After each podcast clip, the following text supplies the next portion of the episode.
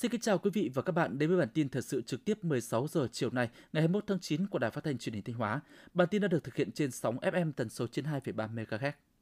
Ủy ban nhân dân tỉnh Thanh Hóa vừa ban hành 4 quyết định bãi bỏ các quyết định liên quan đến dự án khu dân cư, khu nhà ở thương mại chưa đảm bảo các quy định của pháp luật về nhà ở xã hội. Theo đó, 4 quyết định bãi bỏ các quyết định của Ủy ban nhân dân tỉnh Thanh Hóa ban hành năm 2020 về việc phê duyệt hồ sơ mời sơ tuyển, lựa chọn nhà đầu tư,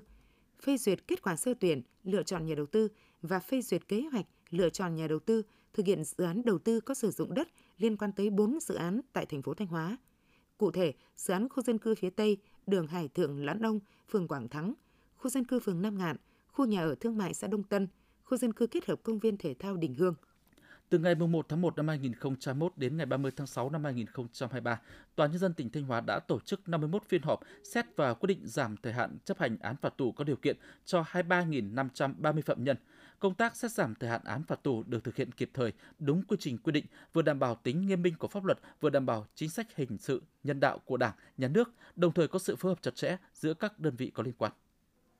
Công an huyện Như Thanh cho biết, sau phản ánh của báo chí liên quan đến các xe ô tô chở đất đá cơi nới thành thùng, không phủ bạt, chạy trên tuyến tỉnh lộ 520, đoạn qua địa bàn huyện, đơn vị đã vào cuộc tuần tra kiểm soát xử lý. Kết quả từ ngày 10 tháng 9, Công an huyện Như Thanh đã tăng cường tuần tra kiểm soát và phát hiện 2 trường hợp cơi nới thành thùng, tổ chức tháo dỡ, phát hiện và lập biên bản xử phạt 4 trường hợp chở quá tải.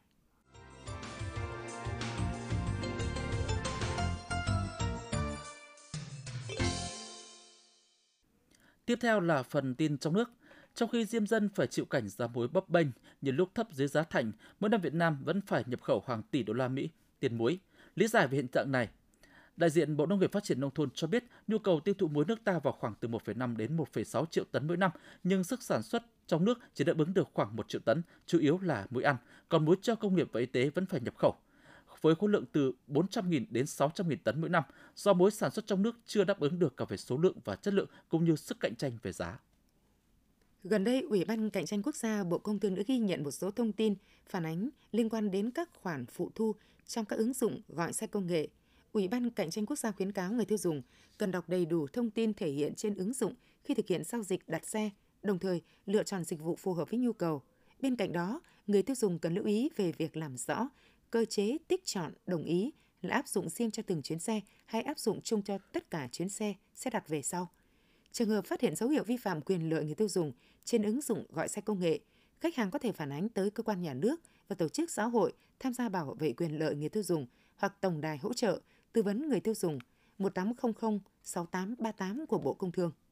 Sáng nay tại thành phố Nha Trang, tỉnh Khánh Hòa, Hội đồng phối hợp phổ biến giáo dục pháp luật Trung ương đã khai mạc hội thi hòa giải viên cơ sở giỏi toàn quốc lần thứ 4 khu vực miền Trung Tây Nguyên. Tham dự hội thi có 17 đội đến từ các tỉnh thành phố gồm Thanh Hóa, Nghệ An, Quảng Bình, Quảng Trị, Thừa Thiên Huế, Đà Nẵng, Quảng Nam, Quảng Ngãi, Kon Tum, Gia Lai, Bình Định, Phú Yên, Đắk Lắk, Đắk Nông, Lâm Đồng, Ninh Thuận, Khánh Hòa. Vòng thi khu vực được tổ chức theo 3 khu vực là miền Bắc, miền Trung, Tây Nguyên và miền Nam trong tháng 9 năm 2023. Kết thúc vòng thi khu vực, các đội đoạt giải nhất, nhì, ba sẽ tham dự vòng thi toàn quốc diễn ra tại Hà Nội vào đầu tháng 11 năm 2023. Đây là sự kiện nổi bật hướng ứng Ngày Pháp luật Việt Nam năm 2023.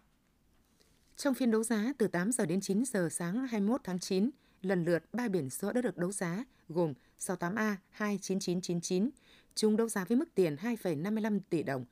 20A 68888 chúng đấu giá với mức tiền 1,2 tỷ đồng. 49A 59999 chúng đấu giá với mức tiền 640 triệu đồng. Trong phiên đấu giá từ 10 giờ 30 đến 11 giờ 30, lần lượt 3 biển số đã được đấu giá gồm 64A 16666 chúng đấu giá với mức tiền 210 triệu đồng.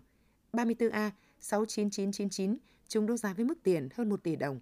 30K 56666 chúng đấu giá với mức tiền hơn 1,9 tỷ đồng. Tại Lào Cai, trung bình mỗi ngày có gần 400 xe hàng hóa nhập khẩu qua các cửa khẩu trên địa bàn tỉnh. Cụ thể có 97 xe hàng xuất khẩu, mặt hàng chủ yếu là gỗ, ván, bóc, thanh long, chôm chôm, sầu riêng. 354 xe hàng nhập khẩu với các mặt hàng thông quan chủ yếu là rau, củ quả, hoa tươi, phân bón, hóa chất, thiết bị. Riêng với mặt hàng nông sản, từ đầu năm đến giữa tháng này, kim ngạch xuất khẩu nông sản đạt 188,5 triệu đô la Mỹ, tăng gần 116% so với cùng kỳ năm 2022. Tổng lượng hàng hóa đạt 300.000 tấn, tăng 84% so với cùng kỳ năm 2022. Năm nay tỉnh Lào Cai đặt mục tiêu giá trị kim ngạch xuất khẩu đạt 5 tỷ đô la Mỹ, tăng gấp đôi so với năm 2022.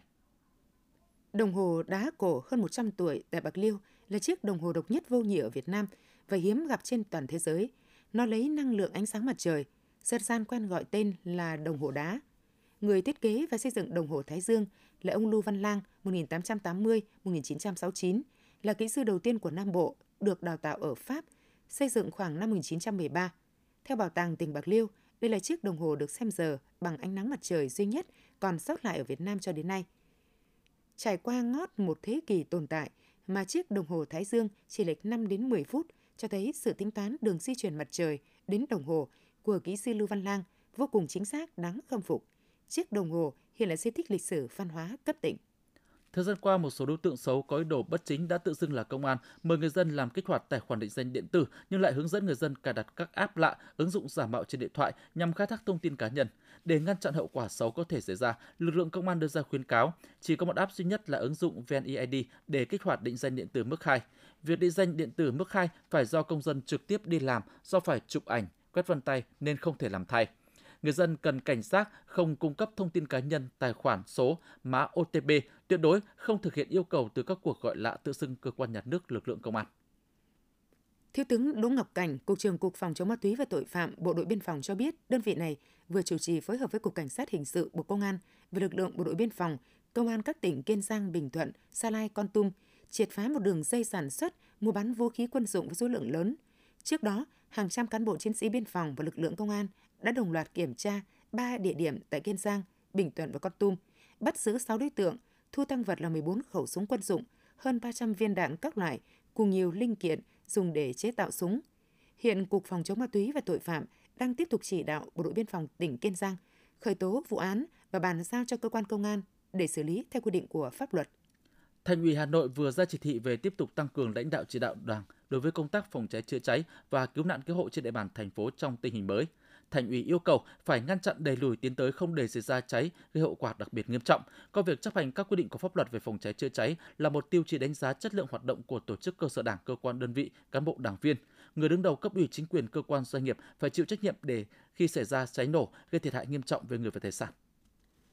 Thông tin được Bộ Tư lệnh vùng 4 Hải quân đã kịp thời đưa tàu 466 hỗ trợ ngư dân trên tàu cá QNG 95769 TS bị nạn trên biển về đảo Trường Sa điều trị. Khi đang thực hiện nhiệm vụ tuần tra kiểm soát khu vực đảo Phan Vinh thuộc Trường Sa, tàu 466 thuộc Bộ Tư lệnh vùng 4 Hải quân đã nhận lệnh đến đón bệnh nhân Nguyễn Hóa, sinh năm 1957, ra Bình Phước, Bình Sơn, Quảng Ngãi, trên tàu cá QNG 95769 TS bị nạn trên biển, đưa lên tàu chăm sóc. Lúc này trên tàu có 49 người đang nghề câu mực. Sáng nay, theo thông tin ban đầu từ Ủy ban nhân dân xã Bản Cầm, mưa lũ đã làm sập một nhà dân. Mưa lũ cũng gây ngập úng và vùi lấp 45 ha lúa và 23 ha rau màu kênh quả, gây vỡ 30 ao nuôi trồng thủy sản của người dân, sạt lở 300 mét mương thủy lợi. Cùng với đó, nhiều tuyến đường giao thông nông thôn đã bị sạt lở, gây khó khăn cho việc đi lại của người dân. Ngay sau khi xảy ra sự cố, đơn vị quản lý bảo trì quốc lộ 70 và chính quyền địa phương đã nhanh chóng đến hiện trường, cắm các biển cảnh báo, khuyến cáo người dân không nên đi qua lại vị trí sạt lở do vẫn còn tiềm ẩn nhiều nguy hiểm. Dịch sốt xuất huyết năm nay tăng cao bất thường, không còn theo chu kỳ. Bệnh viện Bệnh nhiệt đới Trung ương hiện có khoảng 150 bệnh nhân đang điều trị sốt xuất huyết và mỗi ngày có khoảng 20 bệnh nhân sốt xuất huyết nặng nhập viện. Đáng chú ý, nhiều ca nhập viện trong tình trạng nặng với nhiều nguyên nhân khác nhau. Theo thống kê, chỉ có khoảng 6 đến 10% số ca mắc sốt xuất huyết diễn biến nặng. Song các bác sĩ khuyến cáo người dân tuyệt đối không được chủ quan, đặc biệt không được lạm dụng việc truyền dịch khi điều trị tại nhà. Việc truyền dịch phải được thực hiện bởi các nhân viên y tế có chuyên môn và tuyệt đối tuân thủ theo hướng dẫn của Bộ Y tế. Hôm nay, Công an thành phố Hà Nội đang phối hợp với Công an tỉnh Hưng Yên cùng lực lượng chức năng truy tìm nghi phạm Giáp Thị Huyền Trang, sinh năm 1996, trú ở xã Việt Ngọc, huyện Tân Yên, tỉnh Bắc Giang, là nghi phạm bắt cóc sát hại cháu bé 2 tuổi ở huyện Gia Lâm, thành phố Hà Nội. Theo cơ quan công an, bước đầu xác định Giáp Thị Huyền Trang được gia đình cháu bé gái sinh năm 2021 ở một khu đô thị tại xã Đa Tốn, huyện Gia Lâm thuê để đón cháu hàng ngày từ trường mẫu giáo về nhà vào mỗi buổi chiều. Trong quá trình làm việc, Trang đã bắt cóc cháu bé gái và sát hại nạn nhân. Được biết, Giáp Thị Huyền Trang từng tốt nghiệp một trường sư phạm nhưng chưa xin được việc. Nắm tình hình ban đầu, Trang có vướng vào nợ nần trong thời gian ở địa phương.